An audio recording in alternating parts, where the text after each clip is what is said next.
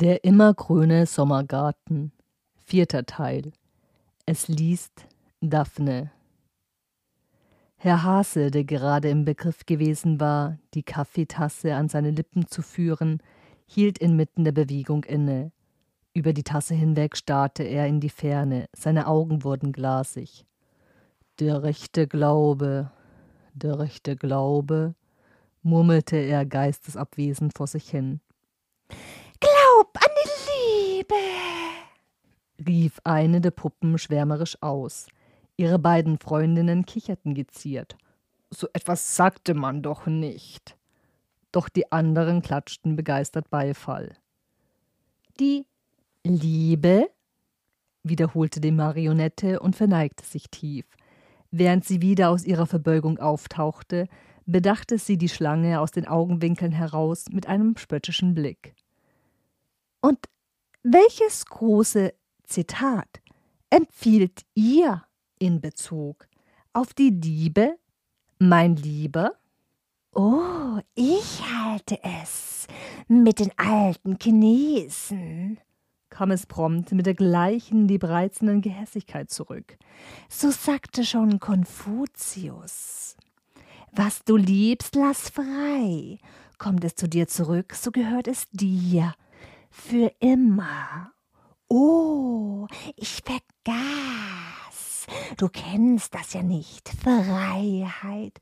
Stattdessen bleibst du gefangen, für immer gefangen an deiner Fäden, für immer ungelebt. Ihre Augen schworen sich Hass. Für ihre Umgebung brachen sie hingegen in falsches Gelächter aus und heuchelten übertriebene Anerkennung, was die Redegewandtheit des Gegners betraf. Ich liebte einmal ein Mädchen, schwelgte der alte Bär, jetzt laut in Erinnerungen. Sie hatte die schönsten Augen, die schönsten Augen von ganz Bärendorf. Gekicher und Gelächter erklang. Und welche schönen Augen mögen wohl dich fängst haben, Herr Frederik? wandte sich Meister Hase direkt an den Jungen. Was? Frederik lief knallrot an. Die machten wohl Witze. Also darauf würde er jetzt sicherlich keine Antwort geben. Da gibt es doch sicherlich ein hübsches Ding in deiner Klasse. Meister Hase zwinkerte besonders listig. Willst du uns denn nicht von ihr erzählen? Wie heißt sie denn? In der Menge verlor einer offensichtlich die Beherrschung, vielleicht auch den Verstand. Ha! Heißt sie Adelheid? Heißt sie Kunigunde? Heißt sie Bernadette? Walburga! schrie irgendein nicht näher zu identifizierender Schreihals die erstbesten Namen heraus, die ihm in den schwindenden Sinn kamen. Frederik verzog das Gesicht. Wer trug denn heute noch so altmodische Namen? Davon abgesehen war Meister Hase manchmal extrem fies. Erzähl uns doch einmal von der göttlichen Walburga. Ist jene, deren Lächeln dir dein Herz so unversehen stahl, blond, brünett oder Ach, wenn Walburga wenigstens halb so hübsch wie Meister Hase wäre, seufzte einer aus der Menge. Hat sie denn seine Eleganz, seinen Charme, seinen tiefsinnigen Humor oder seine schamlos verdorbenen Verführungskünste oder auch nur einen halb so großen Sch Welch ein Jammer, dass die plumpen Komplimente des unbekannten Schleimers noch nicht einmal beim schleimig Bedachten auf Gegenliebe stießen. Schnauze! brüllte Meister Hase außer sich vor Zorn, und sofort verstummte der andere. Nach seinem Wutausbruch tupfte sich der elegante Hasenmann erst einmal ein paar Schweißperlen mit einem Tuch aus reinster Seide von der Stirn. Währenddessen schielte Frederik vorsichtig in Richtung Ausgang.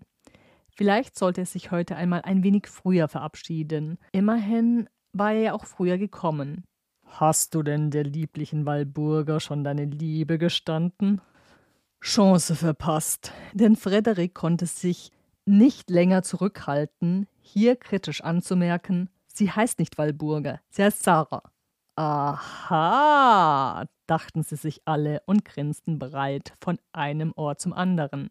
Im selben Augenblick hätte sich Frederik für diese Unbedachtsamkeit, mit der ihm der Name entschlüpft war, am liebsten die Zunge abgebissen.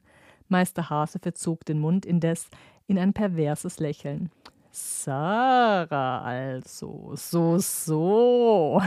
Erzähl uns einmal von der lieblichen Sarah. Was gab es da schon großartig zu erzählen? Sie war der weibliche Star der Klasse, wahrscheinlich wusste sie noch nicht einmal, dass er existierte. Es würde auf immer eine einseitige Liebe bleiben.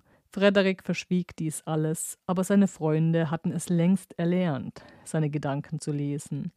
Unaufgefordert fing der große Verführer in Hasengestalt bereits an, gute Ratschläge anzubringen.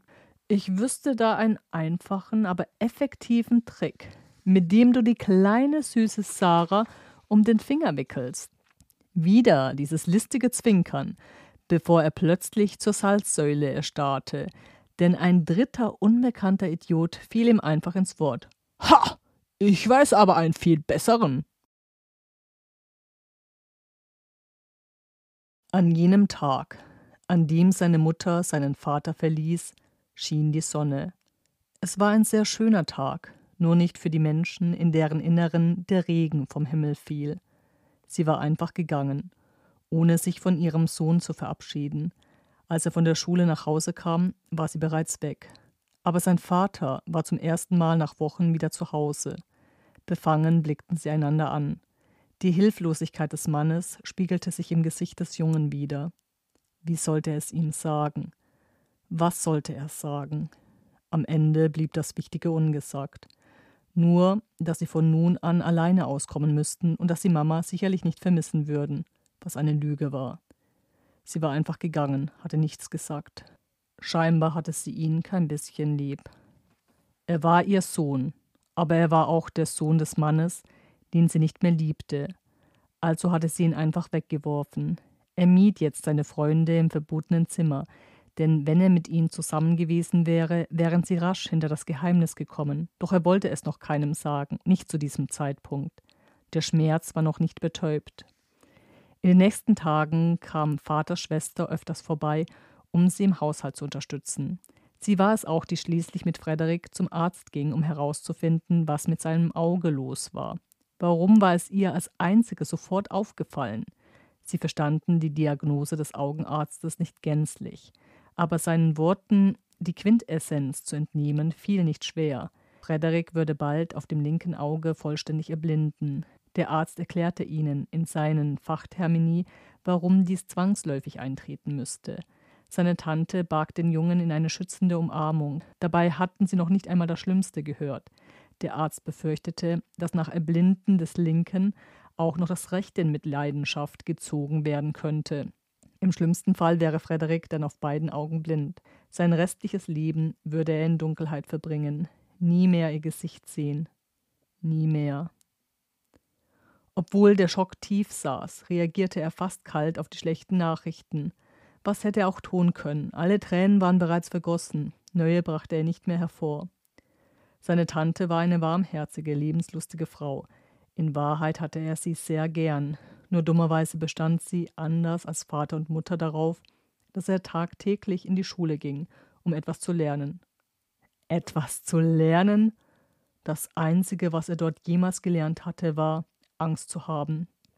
Dabei hätte das moderne Leben so schön sein können. Keine Hungersnöte, keine Seuchen, keine unkontrollierte Gewalt der Obrigkeit, keine Gräuel im Namen des Aberglaubens mehr. Stattdessen lebte man in einer fantastischen, durch Wissenschaft und neue Technologien geprägten Zeit, in der jeder theoretisch hätte glücklich werden können. Dennoch taten sich die Menschen gegenseitig weh. Alles Egoisten, die nur ihr eigenes Glück auf Kosten der Schwächeren im Sinn hatten.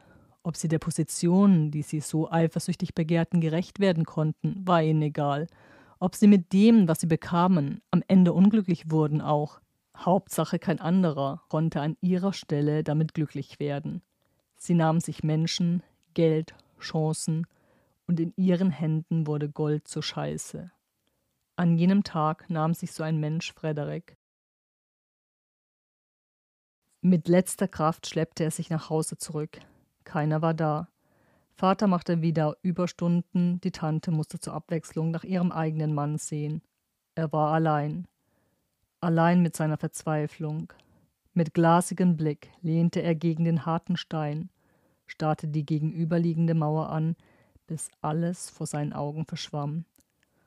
Ich muss zu meinen Freunden, flüsterte er fast lautlos. Wenn sie bei mir sind, wird alles wieder gut.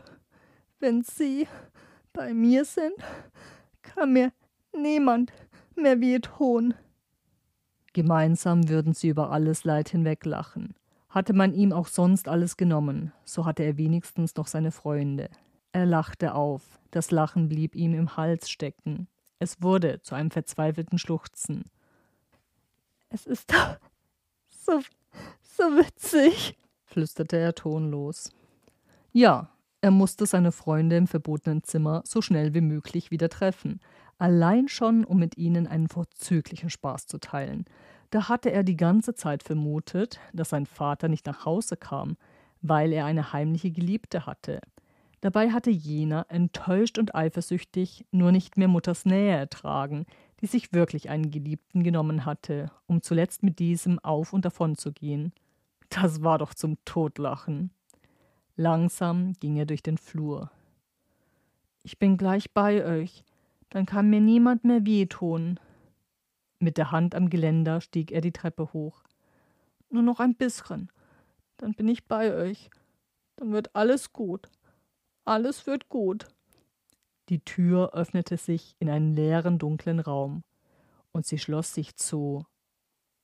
Irgendwie war es heute anders als sonst. Von dem Moment an, als sich die Tür hinter ihm schloss, war er von dicken weißen Nebel umfangen, doch er roch den lieblichen Rosenduft, der ihn sicher in den geheimen Garten leitete. Aus dem Nebel schälten sich die Konturen der Teegesellschaft. Sie feierten wie immer, lärmend und lachend unter dem großen Baum. Ende des vierten Teils.